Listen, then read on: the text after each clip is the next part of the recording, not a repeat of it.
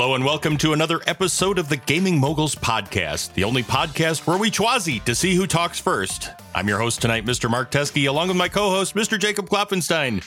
Jake, how you doing tonight? Wonderful, Mark. Always wonderful. However, we don't actually chwazi because I would always win. I always win at chwazi. You always lose. It's great. Do you ever get accused of like having a cheater app that always picks you? Always. And it's so stupid. Like, what does that get me? Usually going first in a game is not that helpful. Usually can read the board game stays better and do it a little later, but whatever. People like to accuse things. Well, I know, and and also the other one that I laugh about is the people that think that they can wiggle their finger and somehow make it pick them, which really usually makes it lose contact and makes it not pick them. Yeah, it goes longer, and it's already too long because all we want to be doing is talking and playing games. Speaking of, let's talk about some games, Mark. Sounds great, Jake. But before we do that, we have a couple of little things we need to wrap up. So, a while ago, we had mentioned that we were going to give away a copy of Tricks and the Phantom by Oink Games, and that happened. Um, we posted the little thing on Twitter, the giveaway, and we gave it to Mr. Yelcom, is his handle on Twitter. He goes by Dom Draws, D O M M E D R A W S. Dominic, yeah. Yes. And so he won. Giveaways are fun. Hope you enjoyed, it, Dom. It's a good game. Yeah, very cool. Congratulations. And, uh, you know, thank you for helping us spread the love about MogulsCon. But wait, what? MogulsCon? Oh, yes. That was the whole thing. Mark, why don't you describe about it? Jake, we did a thing. We did. We do very few things, but that was certainly one thing we did. so, a little bit of background. I'm sure if you've listened to any episodes over the course of the summer, you've heard us talk about this mythical MogulsCon thing that we were going to do this fall. And we did it. And it's been a very busy couple of extremely fun filled weeks leading up to it and actually carrying it out. So, little background Moguls Con is our first gaming convention here in the Minneapolis St. Paul area for listeners and friends of the show, and also some friends and old friends and new friends locally. So, that happened actually about a week ago. And we, man, we had a great crowd for it.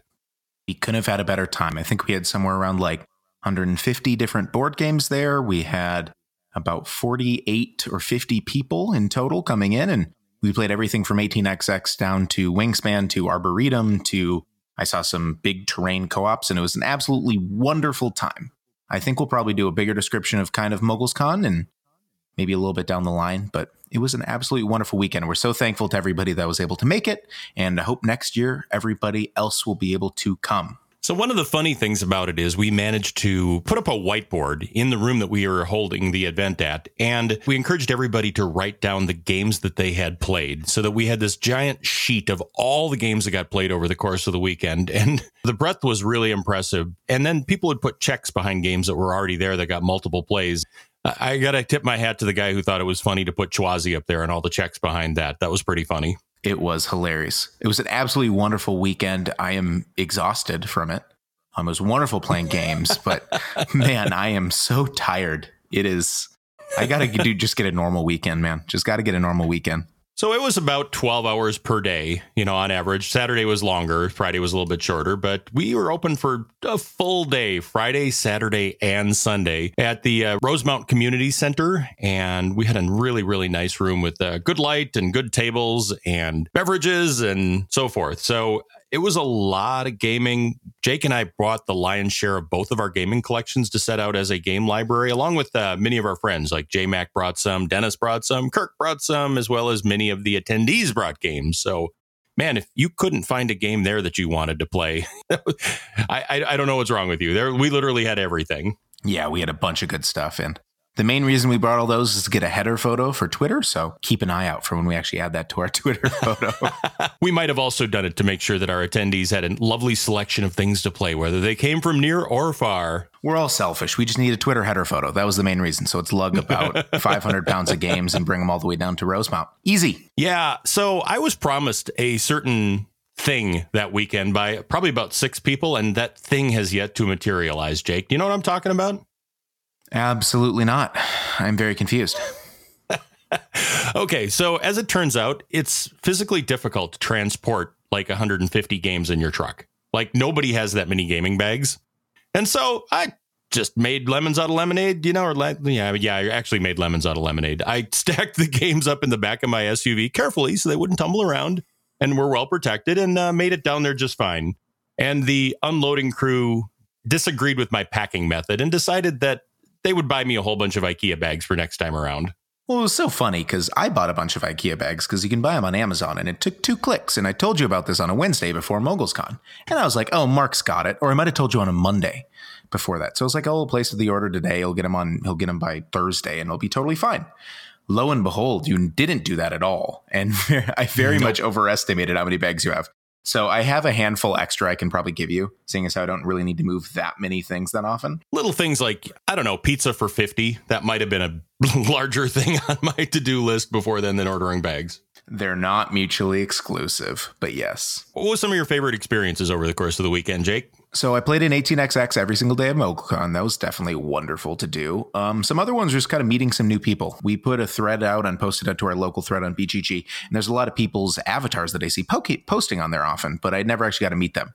And actually meeting some of the folks who were kind enough to come to our event was wonderful. And putting faces to names is always fun with all these wonderful people you meet on the internet. So that was probably my favorite. What about you, Mark? Oh, unquestionably, that was it. I really doubled down on trying to be a great host over the weekend and try to spend meaningful time with as many attendees as I possibly could, and especially the people that came in from out of town. I'm super happy because I achieved that goal and really feel like I got to spend time and play games with everybody that traveled to see us and as many other people as possible that was my biggest triumph of the weekend. And my second biggest triumph of the weekend is that people stayed for literally every minute that we were open. Like I was a little worried about during the day on Friday, and it was actually fairly busy all day Friday and uh, all the way up until the bitter end on Sunday. So I was really happy that people really actually showed up and that they really actually stayed. And, and there was a number of people that were only planning for coming for a day that ended up there either all three days or two days for sure. And so that also made me feel really good. Yeah, it was wonderful. I don't think we could have had it go any better. I'm so excited to see what Netgear is going to look like. And we got to get those pictures that we took posted out there so we can see all the fun that we had. We do. As it turns out, DZ is a, a, very accomplished photographer, and he spent the weekend running around with cameras when not playing games. And we really have a lovely set of photos from the weekend that we just got to get through and uh, make public. So you'll see some pictures of the event coming up soon. Sounds wonderful. All right, let's talk about some games we played. And usually this section is the games we played this week, but this is games that we've played in the last while, we'll say. We have yeah. a whole pile of games to talk about. We got a bunch of makeup to do because, you know, as it turns out, putting on an event like MogulsCon takes some time. And that was time that we couldn't record. So we got some catch up to do. We certainly do. Let's start it with some games. I'm going to start with one that we played the absolute crap out of this weekend, and it was really fun. Not at Moguls Con, but at another Buddies Con weekend, and it was absolutely wonderful. I'm talking about Crokinole. So I went up to Winnipeg in between Moguls Con and the Buddies Con this weekend, and I went up there for a work trip. And so I drove up there and saw some customers on the way back home, back to the Minneapolis area. And I thought, you know what? Crokinole boards are really big. They're expensive to buy shipped to you. And maybe I should just pick up one in Canada. So I post on a thread online. A handy Canadian friend posts me where to go. And I go to Lee Valley Tools, which is almost like a woodworking shop mixed with like a sparsely decorated home home kitchen area plus some Yeti gear. It was a very strange store and bought a wonderful crokinole board and we brought it to the BuddyCon this weekend at my cabin and it couldn't have went over any better. I don't think there was a moment at the BuddyCon where people were not playing crokinole. What'd you think of it, Mark? I know you only played it on Sunday evening with me, but did you like it? You know, when you said that you were bringing a board game, you weren't kidding. What do you mean? Because it's such a big piece of board? It's a board. It's a giant it's a board. board. Yes. It's a giant board. It is literally a board game. So it was fun. Um, I didn't get a chance to play it till literally five minutes before we left last night. I had some misconceptions about what it was. I thought it was pretty much, you know, shuffleboard and a table or something like that. That it's you know closest to the hole wins and blah blah blah blah blah. And uh, certainly the scoring method is more interesting than that. I certainly see how, you know, on a casual evening when you've uh, got a few adult beverages and you're sitting around with your buddies where that could be a raucous good time.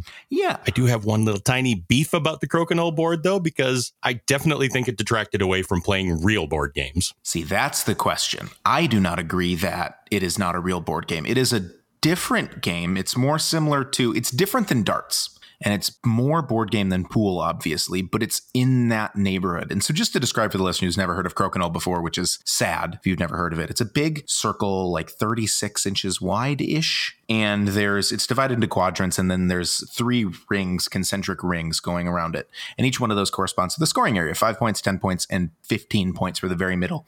That has surrounded by six or eight pegs to make sure that it's not as easy to flick in there. And then players take alternating turns flicking little wooden discs into the center area. And there's a handful of rules where if there's an opponent's disc on the board, you have to hit it with one of your discs. But if there's no opponent's disc on the board, you have to flick it and have it land within the 15 area. Also, subset within the 15 point area, there's a recessed 20 point area. And if you get it to land in there, the piece is taken from the board and placed in a sideboard area to which it'll be scored for 20 points at the end of the game, and no one can flick it and hit it out. So it's a guaranteed 20 points. But I understand your complaint of it's not like other games, but it's not like pool. It's different. To me, it felt much more similar to board games than other games of its ilk. Let's consider ping pong or like shuffleboard or hell, Hammerschlagen, something along those lines. It's definitely a board game. you just confused every listener that isn't from either Wisconsin or Minnesota. we are hyper regional, but it's it's as far in board games I'm willing to go and still call something a board game because something like table tennis or ping pong is clearly not a board game but this one definitely is. Yeah, there was a number of times where, and again, apparently I'm the fun sucker on this one, but uh, there was a number of times I would I, I was looking to drum up a game, and I'm I'm I'm you know looking over my carefully curated piles of games, and everybody else is thinking, "Who? What should we fire up here? Who can I play with? Hey, anybody want to play a game?" And there's two people sitting playing Crokinole and six people standing around watching them, just going, "Now nah, we're good." Yeah. like, that that also is that buddy con. And let's not get into it too much, but people just kind of want to relax. It's a relaxing kind of buddy con. And I don't think people are always trying to do game after game after game like me and you are. So I think it yep. gave them an no, opportunity no to kind of chill a little bit more. So, anywho. And there's no question that it was very much enjoyed by the crowd over the weekend. So, you know, you're the smart one here. There you go. I'm in absolute loving with it. I was going to leave it at my cabin for the summer. And I decided to say, nope, I can't leave that one at the cabin. I need it all winter. So it's at my house now safe and sound. I love it. Anyway, that's Crokinole. Uh, my copy being from Lee Valley Tools. It's absolutely wonderful. On the mogul scale, I don't even feel like we should give it a mogul scale, but it's a 1A. it's got to be a 1A, right? well, yeah. I mean, strategy, you flick them, knock the other ones out. Rules, flick them and knock the other ones out. There, 1A. Done. All right. What'd you get played, bud? Well, being that we're talking about a whole bunch of wood, we also had the chance to have our annual head butting head session involving a whole bunch of wood and cows and sheep and stone. I was worried. Rubies, I was worried where the sentence was going at the start of this. and dwarves. What we're talking about is Uwe Rosenberg's masterpiece Caverna. This is a game that we've both played a lot. And every year, as a background at this BuddyCon, we have a uh, you know experts only showdown. All of us think that we are Caverna sharks, and we all square off against each other, and we all take vows to not use the office thing to overhang the tiles and to make it a fair fight, and away we go. and and that all went down on Saturday morning. And boy, it did not disappoint, did it, Jake? It absolutely did not. My strategy for normally our yearly thing is to go pretty farming heavy with very little mining, except for to do a big family. And that had worked out well for me for the last two years. And this year, I decided to pivot and go heavy mining strategy. And I came in second. And I've thought about just writing and having to quit the podcast because I'm no longer a gamer, Mark. I'm, I'm no longer good. I had to give up my throne to Uncle Kirk. It's the worst. likewise too my typical style of play is i usually go heavy mines and adventuring and uh, lean into that one. But i was late in the turn order and everybody else grabbed that before i went there and i went ah hey time to try something new. So i decided to do what you normally do with the heavy farming large family style of play and that did not work so well for me. No which is sad because i think the only thing that was your issue is you didn't start building up your family more quickly um, you built up yep. your food economy first, which got really productive, but you need to almost not build up your food economy until late game. You want to build up your food economy while you big, build up your family, not build up your food economy so you can build up your family. But I mean, it was wonderful to play. Everyone showed really well. And I think we played it in how long? An hour 45 for a four or five player game? Yeah, it was that was funny. You know, everybody that thinks that's a long game, we played a four a full four player game, set up, play, you know, let her rip in in an hour forty five minutes, and it was to the point that we would be back around the turn order again before the people that were adventuring had the chance to pick out their three things from the menu. Yeah, it's funny. Um, I was being a little snippy. I think that was probably my bad thing about this con weekend. I just kept on pushing people to play really, really, really quickly. And it worked out well because we got to play a whole bunch of cool games. But that being said, I did get a little snippy with Kirk because we went back to him and he just had to choose three things and he just wasn't choosing them and he won. So he took the most time. So whoever takes the most time wins, I guess. Oh, come on. Oh, we we need not send that message, Jake. Oh, there it is. Fine, because then it'll slow down. No, it was an absolutely wonderful that, gameplay. That's, that's bad reinforcement. There it is. It went absolutely wonderful. Such a happy thing and tradition that we do every every time at at ClapCon. It was awesome. Yep, that's Caverna by Uwe Rosenberg, published locally by Lookout and Mayfair Games, and we've previously rated that as a 3D on the Mogul scale. Before we get back into this one, Probably a recap of the mogul scale, just very briefly, isn't a bad idea. That's a way that we try to categorize how heavy or light a game is. The first number digit is actually how much rules and how much rules fiddliness there is. The letter is how much strategic density there is, like how much thought and how much how deep is the game. So 3D kind of middle of the road rules, and D meaning that there is more strategy than normal. So that's Caverna. That's awesome. I've also had a chance to play a relatively new, kind of hot, at least in our circles, game and had a really good time with it. I'm speaking of Irish Gauge, which is designed by Tom Russell and Capstone Games. This is a cube rail game set in Ireland. You probably deduced that by the by the name there. What a cube rail game is you don't say is uh, it's a series of games that all have shares and they have some sort of money usually. And there's usually a hexagonal map that you put little squares or trains in to be able to build these little routes to try to go to regions to generate either victory points or money or yada yada and so on and so forth. I am not that into trains as a concept, but I am very into train games. I like what they ask of me as a game, and Irish Gauge has certainly not disappointed. I really like a game called Chicago Express that we've talked about ad nauseum on this podcast. And this one is very similar, but it asks different questions. It's a very weird comparison, but I think of Chicago Express is to like stock shenanigans 18xx games while Irish Gauge is more about kind of timing and operation-y 18xx games. They both feel very similar, but I absolutely have loved my plays of Irish Gauge, and I'm hoping that I'm going to keep on getting it to the table with it being so very fast and so very fun.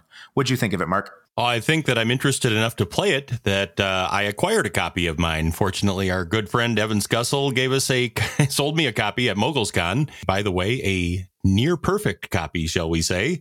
Oh, you don't have the glue. I Lucky. do not. It's beautiful. And I have not had a chance to play this yet. So I've heard Are lots of good things me? about it. I've never played this game. Nope. I've looked at it and I went, oh. I think I've played this game six times. That's amazing you've never played it. How often do we play together, Jake? I know. It's so funny. We always play near each other. We're always like talking, but we're at different tables. I know. We're always chatting, but we're not necessarily playing the same game.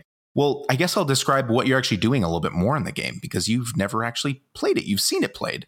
Yeah, and and also while you're at it, I'd I'd love to, an opinion on mm, would this be a good game for my family because it's you know being a little more operational and so forth. I'll get that one out of the way first. Yes, it's so good. It's way lighter than Chicago Express. I think in like opacity, you can definitely understand what's going on in it much more quickly which is really fun. So in Irish Gauge, what you're doing is you're a bunch of different investors investing in five different railroads in Ireland.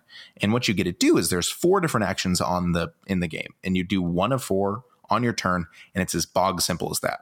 One of them is increase a railway to which you own a share of. Depending on how you increase it, you can make it worth more money. You can also auction shares of railroads. Pretty simple. All you do is you have to pay the minimum value, which is always how much they're worth at end game as well.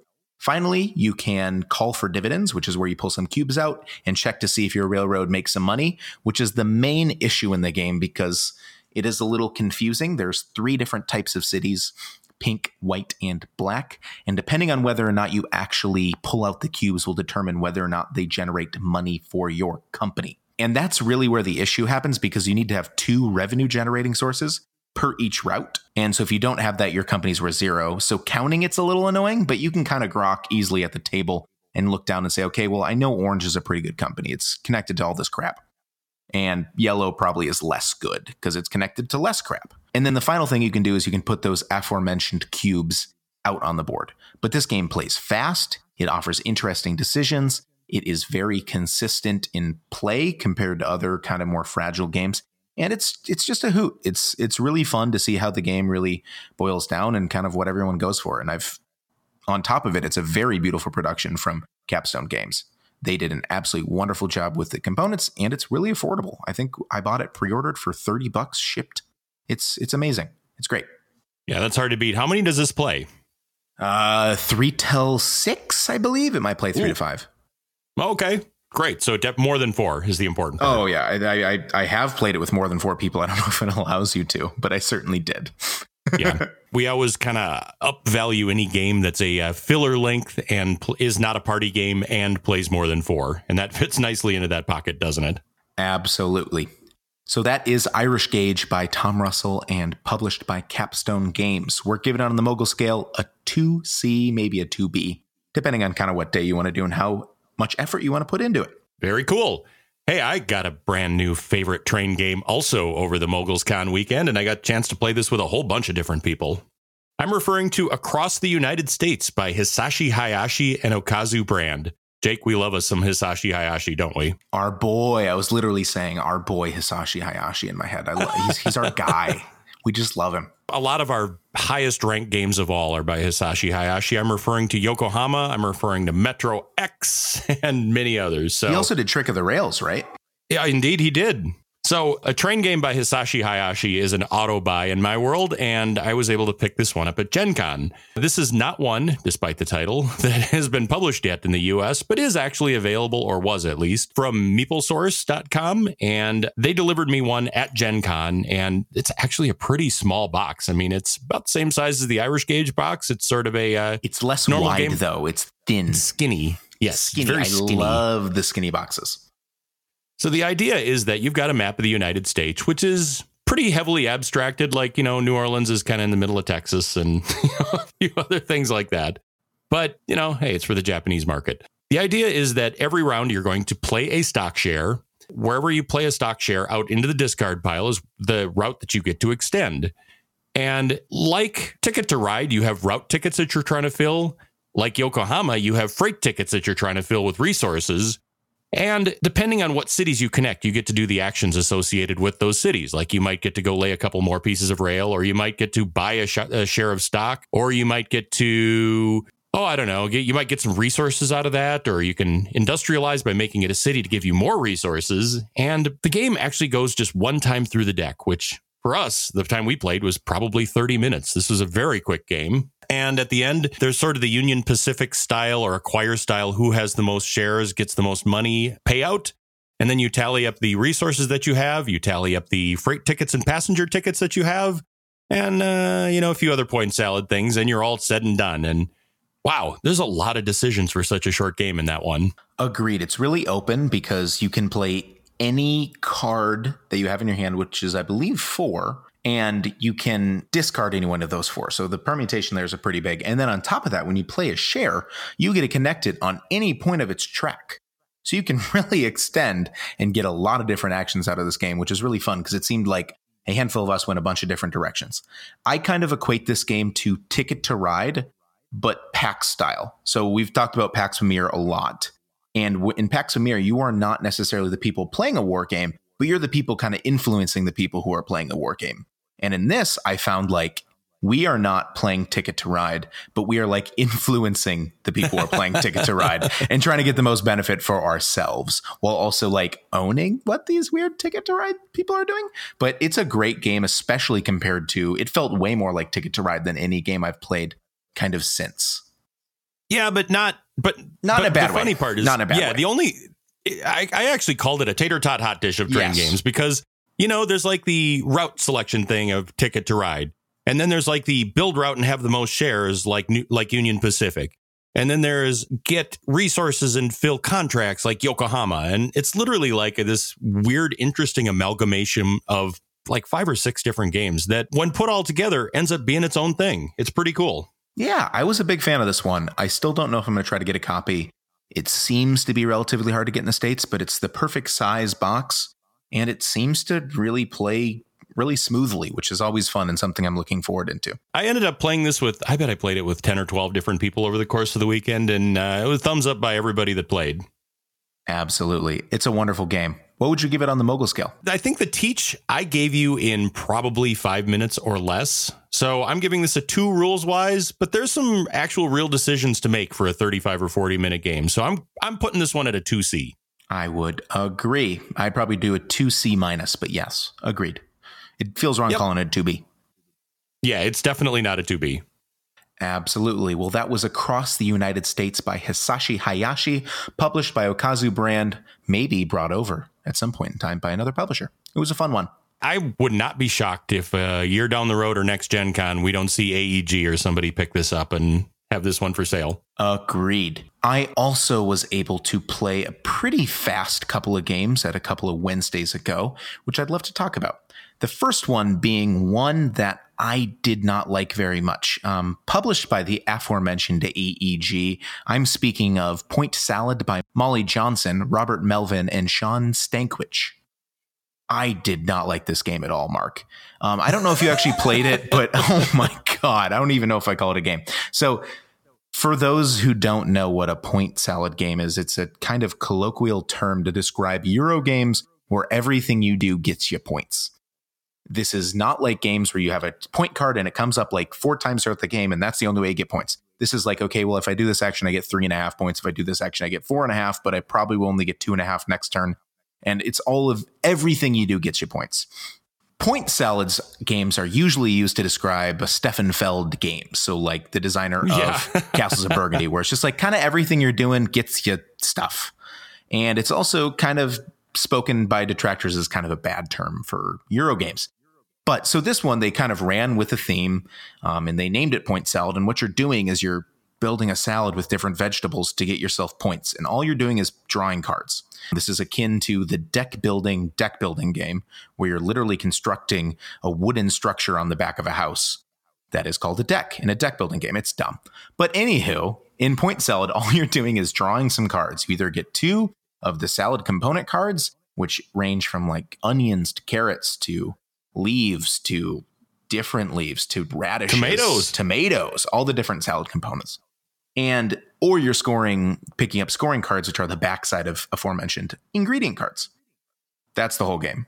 And the scoring is really simple. So it's like for every bell pepper you have, minus two points. But for every XYZ onion you have, you get two, four, or eight points, or whatever, whatever you have. You're not building these in sets. You're not putting them in bins. You're not actually making salads. You're just building a collection of ingredients, and at the end, you're going to score it.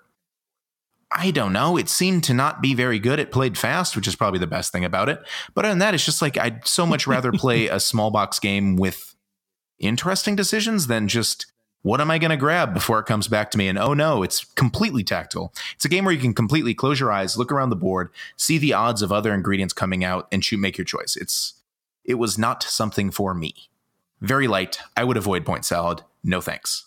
I thought it was okay. This is a game that if I owned, I'd, I'd, I'd, ditch the box, I'd take the cards, and I'd jam it inside my travel game case, and I'd get a few minutes of uh, humor out of it sitting in the airport or something like that and not overthink it too much. And, uh, you know, I think as long as you can mentally keep it in that bin as a, uh, you know, quick diversion, it's not so bad, but I wouldn't try to ascribe any sort of deep mental uh, process to it. But at any point, would you rather play this game versus Nine Tiles Panic or a game of its ilk? yeah, hundred percent. Yeah, exactly. No, I would I, much rather play those. I would never. And maybe people aren't into speed games. Okay, so let's maybe play startups or let's play something else. I mean, it's not rocket science to choose a quick game that we like that's small. And if the only point and benefit of a game is that it's quick and kind of punny, no thanks. Um, yeah. The other thing I will say for it is the rules teach on it is about 30 seconds long. Oh, if that. There's, Especially there's a time and a place for that. Agreed. And I, I will say I do come from a biased place of I do not play with incredibly casual gamers. It seems like I play with pretty experienced gamers. Or if I do play with really casual gamers, I'm going to play something else like Deep Sea Adventure or something that has a little bit better theme than grabbing onions that are pretty boring and green looking. You know, it's just I don't know. I don't know really who this game's for because it's a really light game, obviously for gamers because it's a pun about a gamer hobby. I don't know. It's dumb. I think this game's silly. I'm I'm fine to play it whenever, but ugh, no thanks. On the mogul scale, I'd give it a one B. You know, you could make an argument too uh, that it's a one A. There are some decisions to make. I mean, you do have to figure out when you're going to flip the card. I misspoke. It's a one A. I misspoke. I 100. percent I just mistyped it. It's supposed to be a one A. no, I actually I actually changed it to a one B. You did? There's no way this game is a one B mark. You're giving it the same difficulty level as rock paper scissors. Yes, it's just as easy as Crokinole. no way. there are some decisions to make. I mean, a 1A is a game with no decisions, you know, and this there are decisions to make in this game. Not saying they're good decisions or deep decisions, but there are decisions. I'm going to choose randomly next time and see how good my score is and see how different okay, it is. we're on. We're on.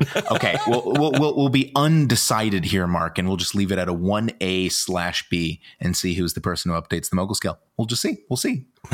I will confess that it's a soft B. It's a soft B. All right. Well, anyway, that's Point Salad by Molly Johnson, Robert Melvin, and Shawn Stankewich, published by AEG. Why don't you bring up a better game, Mark? Okay. How about I bring up a worse game? Oh, worst game? Oh no. Oh no. Let, us let's, let's uh you know let's get these out of the way and then we can finish on a on, on an up note. How about that? Let's do it.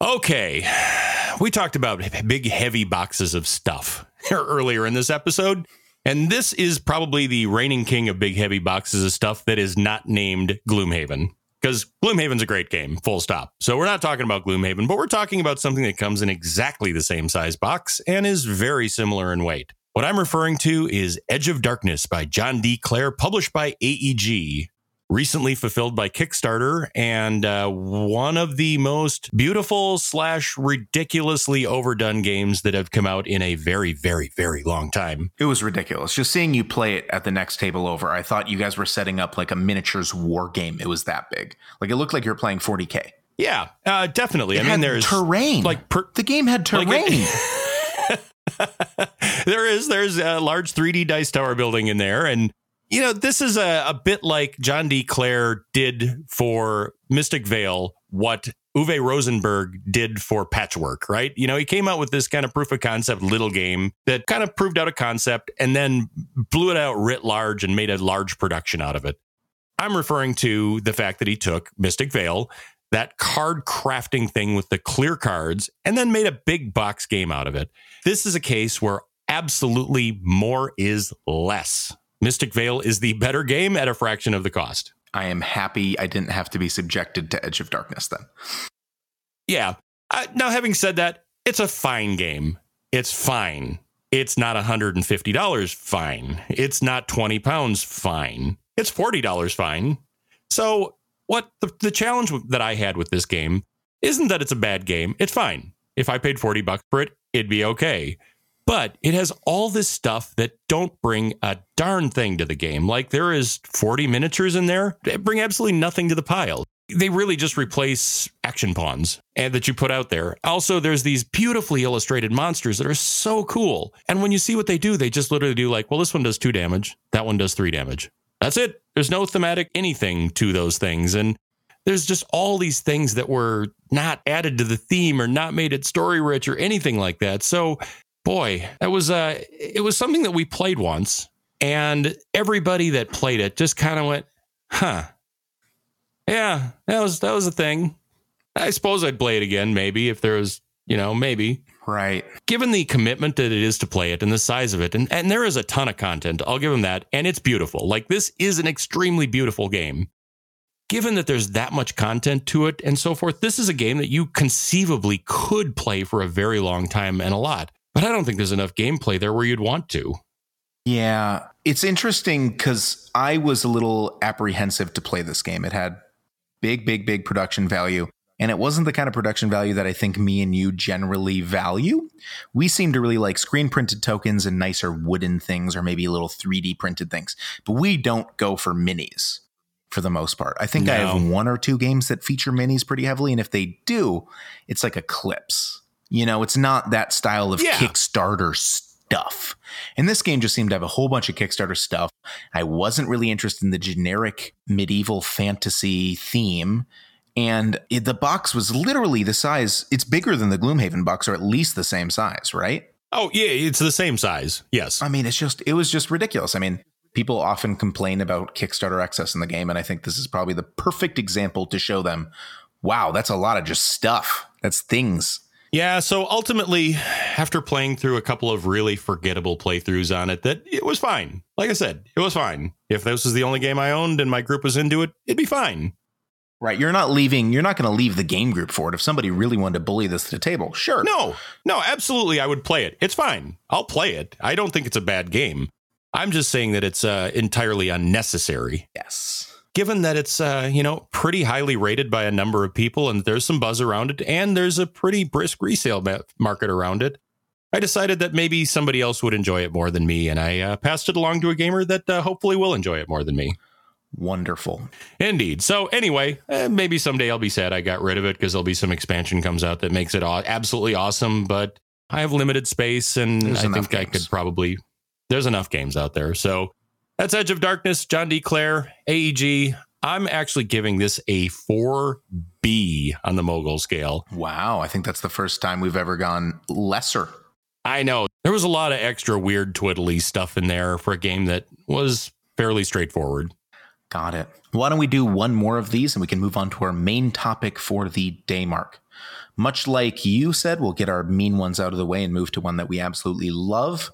I'm going to speak of a game that you have been bothering me to get played this year, and I was being really lame and wasn't bringing it enough. But I brought it to ClopCon, our little buddy con this weekend, and played it, and it was, I hope, a wonderful experience for you because I know it was a wonderful experience for me. I'm talking about one of the only Euro games that Simon ever made, Lorenzo Il Magnifico by Flaminia Brasini, Virginio Gigli, and Simone Luciani. You put this on my games that Mark would like to play in Jake's collection that we haven't played too much. Are you happy oh, with your decision to put it on that list? Indeed, I am. It was so wonderful. I, I don't know why I haven't brought it this. It was magnifico. It, it has it right in the name. The issue is, I think I had a couple of mediocre plays with this. I played it at a lower player count, and it's one of those games where you like cover up half the board in a two player game because it's way too open. And so you feel like you lose a lot of the strategy in it because you're just not able to do as much. You block off for for you, Mark. You block off both of the can hold multiple number of people production spots. So you can only ever produce three or five times in the game, depending on if you're taking it every single time for the the green one or if it's the production one where they're actually the different buildings you can do the other ones. So it just it, it wasn't too good and it wasn't the best teach the first time i did it and i brought it to a game night and you enjoyed it but i, I didn't bring it enough.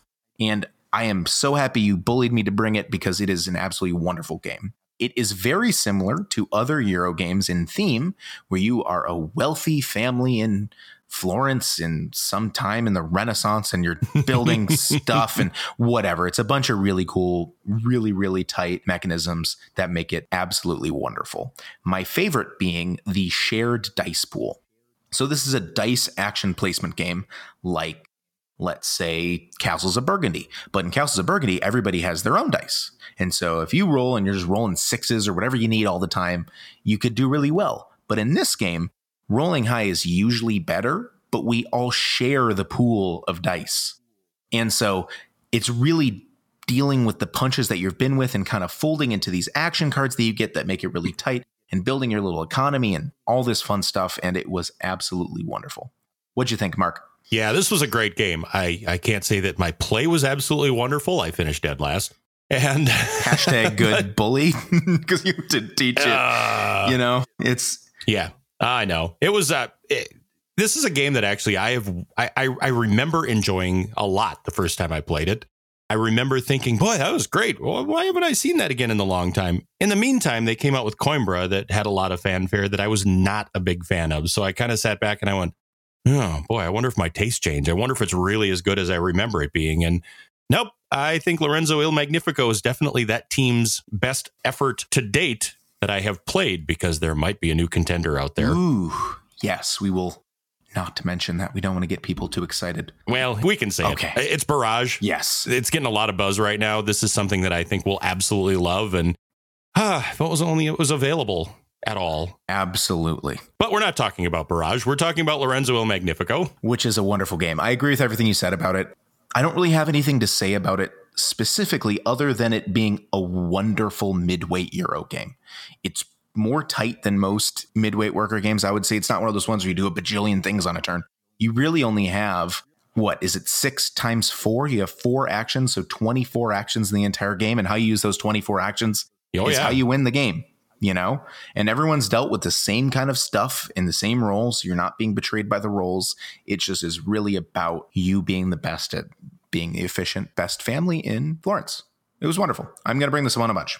The other thing that we did also is uh, you in the first few plays did not play with like the asynchronous starting power things, the starting cards, or the uh, what was the, it, the, the, the, the goal cards or whatever they were, right? Yep, hundred percent. Since then, we've heard that that's really the only way to fly with that one, so we rolled them out this time, and yep, I would agree, those are mandatory. Yeah, it's that's kind of a topic probably for a later episode, but it seems like there should be a better way other than browsing BGG forums for the best way to play games. Like I when we played Imperial 2020, it's the same thing. Everybody plays with the investor variant or 18 mechs. Everyone plays with the hard rush variant, rust variant. I really wish there was like a better way for people to share this kind of community knowledge of games and the best way to play it. Because when I usually I see variant, I'm saying, you know, it's our first time play. I'm never going to deal with that. I just don't really want to deal with it. I'll deal with the base game and I'll add it when in when I need to. Like take Dragon Castle for example. I've never played with the spirits in that game, but you played with them because you didn't know any better, and you apparently think it's way better. So, oh yeah, that's th- that's definitely yeah. I need to figure out a way to like capture all of those community knowledge on these games. So I'm also going to buy the expansion of this game. What I think they should do is I think they should flip it around. I think rather than saying here's the game and here's the advanced variant, I think they should actually say, well, this is the game. And by the way, here's a simplified beginner variant if it's your first time. Yeah. I mean, it's just, you're doing the same thing, but you're presenting it in a different way. I mean, if the way with the advanced cards is the way that Mr. Gigli and Mr. Luciani play back in Italy, then by God, that's the way we should play too. Agreed. That was something that was brought to my attention, like, for example, during Time Crisis, that the way that the designer and the way that the publishers play is that they allow people to time travel in both directions rather than just back in time. And instantly I went, oh, yeah, that would be better, wouldn't it? Yeah, right. So that is Lorenzo Il Magnifico. I'm adding it to my October gaming bag and I'm going to leave it in there all of October, probably November too. It's such a wonderful midweight Euro game. On the mogul scale, what would you give it, Mark? Oh, if that isn't a 3C, I don't know what is. Agreed. Completely in agreeing agreement with you there, Mark. It's it's it's a wonderful game. Uh, square in the middle of that one.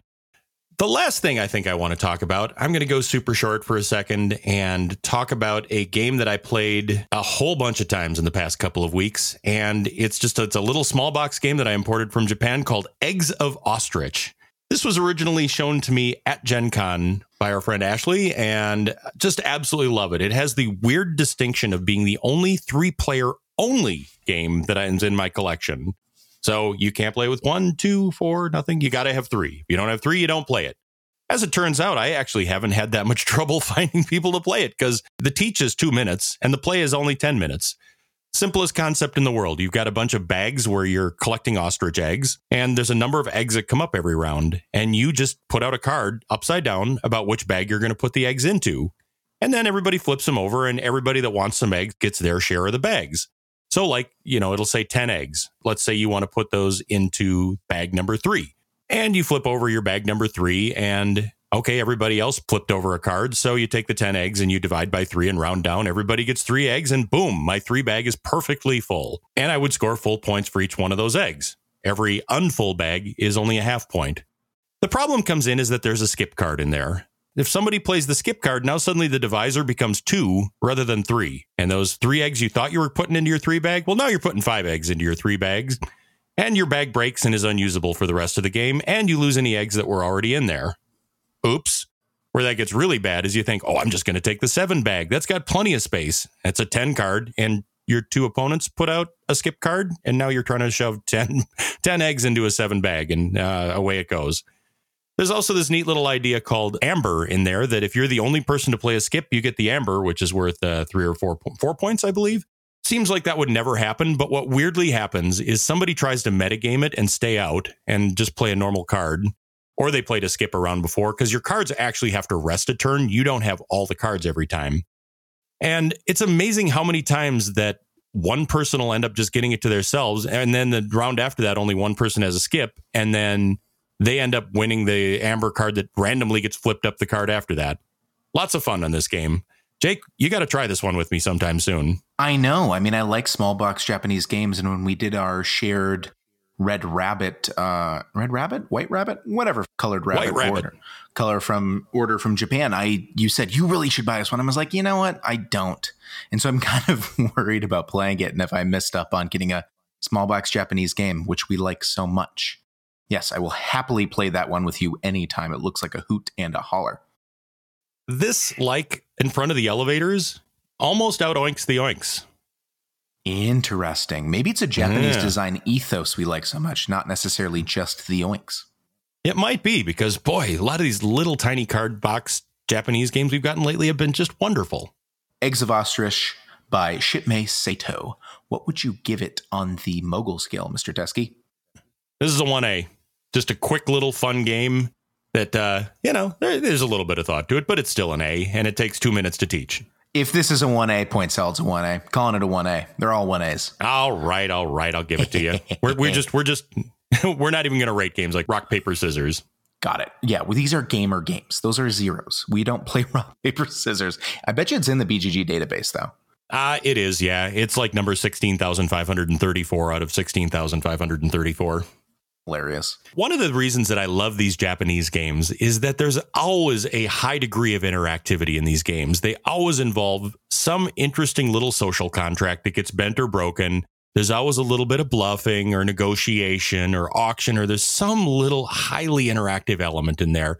And they often tend to have just one of those things in there and they exploit a little loophole in there. And that's that little one trick pony is what makes the game interesting and fun. This is a topic that has come up a lot between Jake and I, and a lot in the industry lately is interactivity. It's it, it sort of feels like it's the buzz rage of right now, wouldn't you say, Jake? Yeah, and maybe it's just be in our circles. The but it seems like I'm running into a lot of people that really either like or dislike interactivity. It's a term and an XYZ trait to a game that I hear discussed a lot. And what's funny about it is as we start discussing it, we don't actually understand what it is. Like everything. It seems like every term in this hobby is people talking at things and then realizing, oh, we're not using the same turns or terms, pardon me. And we somehow have had this heated discussion on what we feel about interactivity in games. And turns out we don't even agree on what interactivity is. Yeah, and there's been cases where we've come out of a game and somebody says, "Oh, I don't like that. It wasn't interactive at all." And we're looking at each other going, "That game is super interactive. Like, did you not notice that point at which I cut your knees out from underneath you with that move? Like, if that isn't act- interactivity, I don't know what is." Right. So, as it turns out, we discovered last night there's actually a lot of different types of interactivity. And I, I took a stab at this today. I, I put some thought around the different types of interactivity. And, Jake, if I miss some, please uh, chime in and add to my list here. But I realized that there is explicit interactivity and there is implicit interactivity. Explicit interactivity is, I think, what is probably the most obviously interactivity to the layperson. Like if you come up to a game, a party game, and everybody's kind of on their feet and yelling out answers to a game and guessing and you know laughing and high-fiving each other. Well that's that that to a layperson looks really interactive. Yes. but there are other types of non-party game interactivity like negotiation super interactive. So like games like a sidereal confluence that's a game that's nothing but interactivity. Auctions. Auctions are probably one of the most interactive thing because the people that you're playing with are determining the market price and you're trying to beat them and you know, it's auction. Everybody says that auction games can't be played solo, or auction games really can't be played with two for exactly that reason. There's also cooperative games, I would say, are also very interactive in that there's a lot of discussion. Now, whether that's your thing or not, it's not ours, but but you know, it's hard to argue that a game like Pandemic isn't interactive. Maybe it shouldn't be as interactive as it is, but cooperative games, that's often what people like about them is that they are highly interactive. I guess the question is, Mark, are we very interactive players? Is interactivity an XYZ factor as much on the game, or is it as much of a factor on the players? Because we were playing um, Underwater Cities, which we will talk about in the next episode, and I was cursing you out a bunch for every small things and joking. We were having a jovial old time. And I were thinking, if you were a layperson looking at us, I think you would think that we were interacting in that game. And that game could Yeah. be interactive interactive. I think you can have a highly non-interactive game or a, a, game with low interactivity, but be interactive players, and you know that's still a very fun experience. So that you know that's an aspect of the gamers, not the game itself. Right? Is that an explicit interactivity or not? Because that's I think where my disconnect is, and we'll wait until you say the implicit ones because I think that's more what I sure. think is interactive. But that's my sure. disconnect here: is do I have to be shouting at people, and the game has to give me a mechanism to shout at people? To have it be interactive because I'm going to shout at Mark anyways. I mean, I'm going to curse you out. Well, yeah. I'm going to say things that I can't repeat on the podcast because of how mean you're being. You know, all stuff like that. you know, and it's it's well, it's fun. Yeah, and believe me, curse at Mark is not a in the rule set for underwater cities. I don't know if I'm going to have played it, but oh, it, it is now. that is not an action spot on the board but we're very interactive players. But I, I do agree with you completely. I, that's why I also took a shot at making a list of implicit interactivity. These are things that people are looking at games that have implicit interactivity and they say, well, that game's not very interactive. And well, it is. It might be low interactivity, but there is interactivity. So, what are some ways that we can have implicit interactivity? Well, one of them is a common goal that we're all trying to race to get. This would be an ending condition where the first person to get uh, three underwater domes gets that card. It is an interaction. I mean, it's not a constant. We're not, you know, negotiating to get that card. It's just whoever meets that goal first gets it. It is affecting the state of other people on the board because now that is not a resource that they can get. Limited resources on the same vein as something where uh, a feast for Odin, there's a limited number of spaces. And if you take it first, I can't take it. We interacted right there. There are things that are even probably less obvious, but much larger in terms of interactivity, such as how you change the game or board state. 18xx is chock full of implicit interactivity. A case like this would be changing the stock value, right? You sell one of my shares, my stock value goes down. I lost a whole bunch of value in my portfolio and I didn't do anything, right? I just sat there and I just lost money. We were very interactive, but nobody but a spreadsheet could see it there's some more explicit things too, like tragic tracking me, place, you know, blocking me out of areas, laying a token that are a little more obvious, but 18xx is a highly interactive game. Right. Jake, can you think of other implicit interactivity touch points? Well, it's kind of looking at what other people want and trying to guess what they're going to do. So let's say, let's take a game like Arboretum, which I believe to a layperson would not look very interactive because you're functionally drawing cards, playing cards, and shouting at each other. That's kind of the, the rule set of the game. The latter part being something I've added, but it's it's it's really a game that you could play in complete and utter total silence. But functionally, I am constantly reading what John McClellan is doing with his cards and what he's taken and what I think is in his hand. Because that's the game. The game is not building a path. That's not a very interesting game timing on when you build the path is interesting, but knowing at what point you can put that down. And I don't think most people, and I, I don't know why this happened, agree with me on this point. Maybe, maybe I'm reading that wrong, but I think people think of like how social a game is and how easy it is to do that as interactivity. But for me personally, it's whether or not a game can even run without there being a table of people. Because Arboretum is straight up not a game unless you add some weird solo variant. But if you take a game like Feast for Odin and you're trying to score against something else, a certain threshold or whatever, that's completely multiplayer solitaire or XYZ reason, you know? Yeah, and I would actually say in the case of Feast for Odin that the Norwegians has made it much more interactive because a lot of vanilla Feast for Odin games came down to, hey, I'm going to get some ships and we're all going to uh, emigrate, and uh, that's sort of what everybody does in the last round they chopped out a bunch of those spots in the Norwegian. So now if somebody decides to emigrate, that means that everybody else doesn't get to. Right. So only one person gets to it. It becomes a race to get it. Yeah. And that is a level of implicit interactivity that maybe isn't as high as games like 18xx or as high as Sidereal Confluence when we're all shouting out bargaining deals, but it's definitely interactivity. Absolutely. So what is the your definition of interactivity then, Mark? Well, I think so. I'm going to cut to the thesis statement of this little discussion because we talked this over last night. By the way, we uh, Jake and I drove home on the uh, red eye last night from our cabin con, and you know, about 1.30 in the morning, we were somewhere in central Minnesota having a having a chat about this.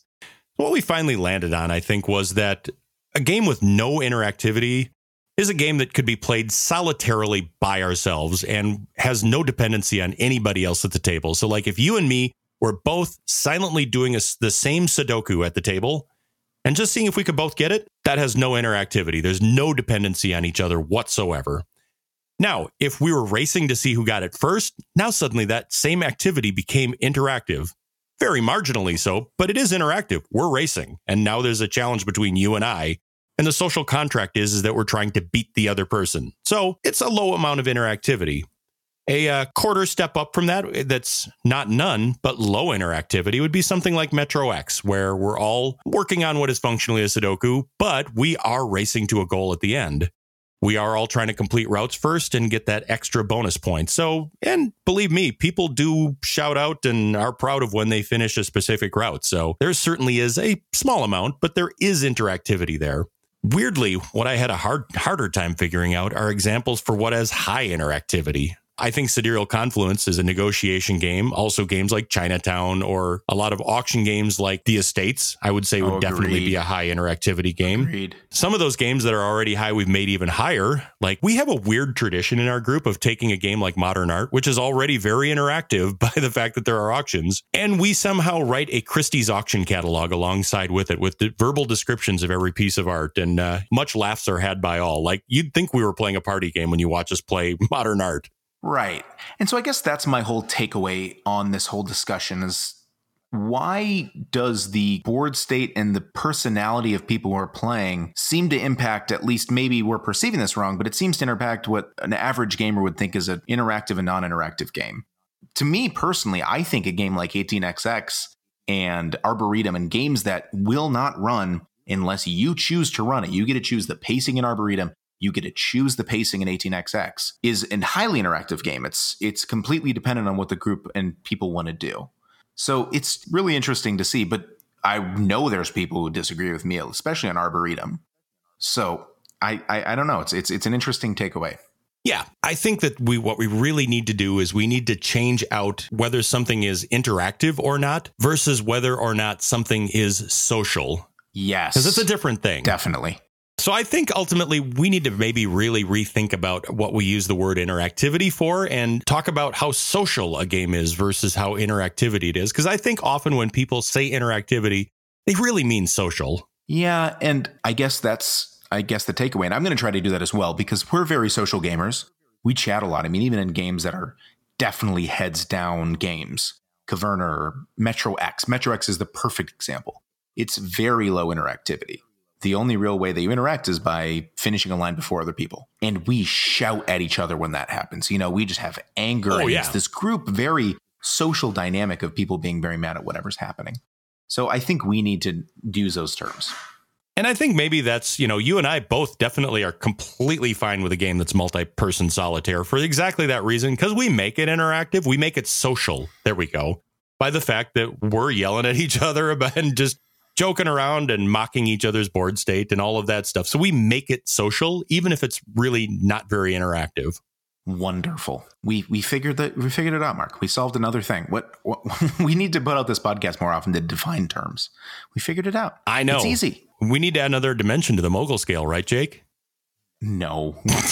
Pretty soon we're gonna get to a game where it's gonna be like a freaking skew on the back of it. This is a four eight three nine red twelve game clearly that's exactly good. But I do think as we talk about games in the future, I don't think we need to add it to the mogul scale. I'm completely joking. But I do think that just making a commentary on what we perceive the level of interaction in that game might not be a bad thing to just add to our comments. Wonderful. I think that's a great take, Mark. No wonder we have a podcast together. We just agree on everything. It's great. I know. Man, hey, it feels good to do this again, Jake. I know. It's been a while. And we're finally actually, I think, going to be done in around an hour, which is the goal for this podcast. But it seems like it's been an hour 40 or hour 30 for the last handful of episodes. Well, we had one big point salad style catch up to take care of. So I think we're going to crank out another one in pretty short order here just to make sure we uh, continue to talk about all the amazing games we've had a chance to talk about recently. Plus, I got some more fun topics for you, Jake. Wonderful. All right. Well, we've been the Gaming Moguls. I'm Mark. I'm. You're Jake. What? It's very interactive, Mark. We're changing. Oh. Everyone's different. oh, we're social. For the Gaming Moguls, I'm Jake. Man, that feels weird. I know. I'm Mark. All right. See you guys. See you next episode. Good night, everybody. This has been the Gaming Moguls podcast, co hosted by Mark Teskey and Jake Klopfenstein. Please find us on iTunes, Spotify, Google Play, Stitcher, or TuneIn. Feel free to join our Board Game Geek Guild, guild number 3431. Find us on Instagram and Twitter at Gaming Moguls. Or reach us via email, jake at gamingmoguls.com or mark at gamingmoguls.com. If you like the Gaming Moguls podcast, please tell a friend. Thanks for listening.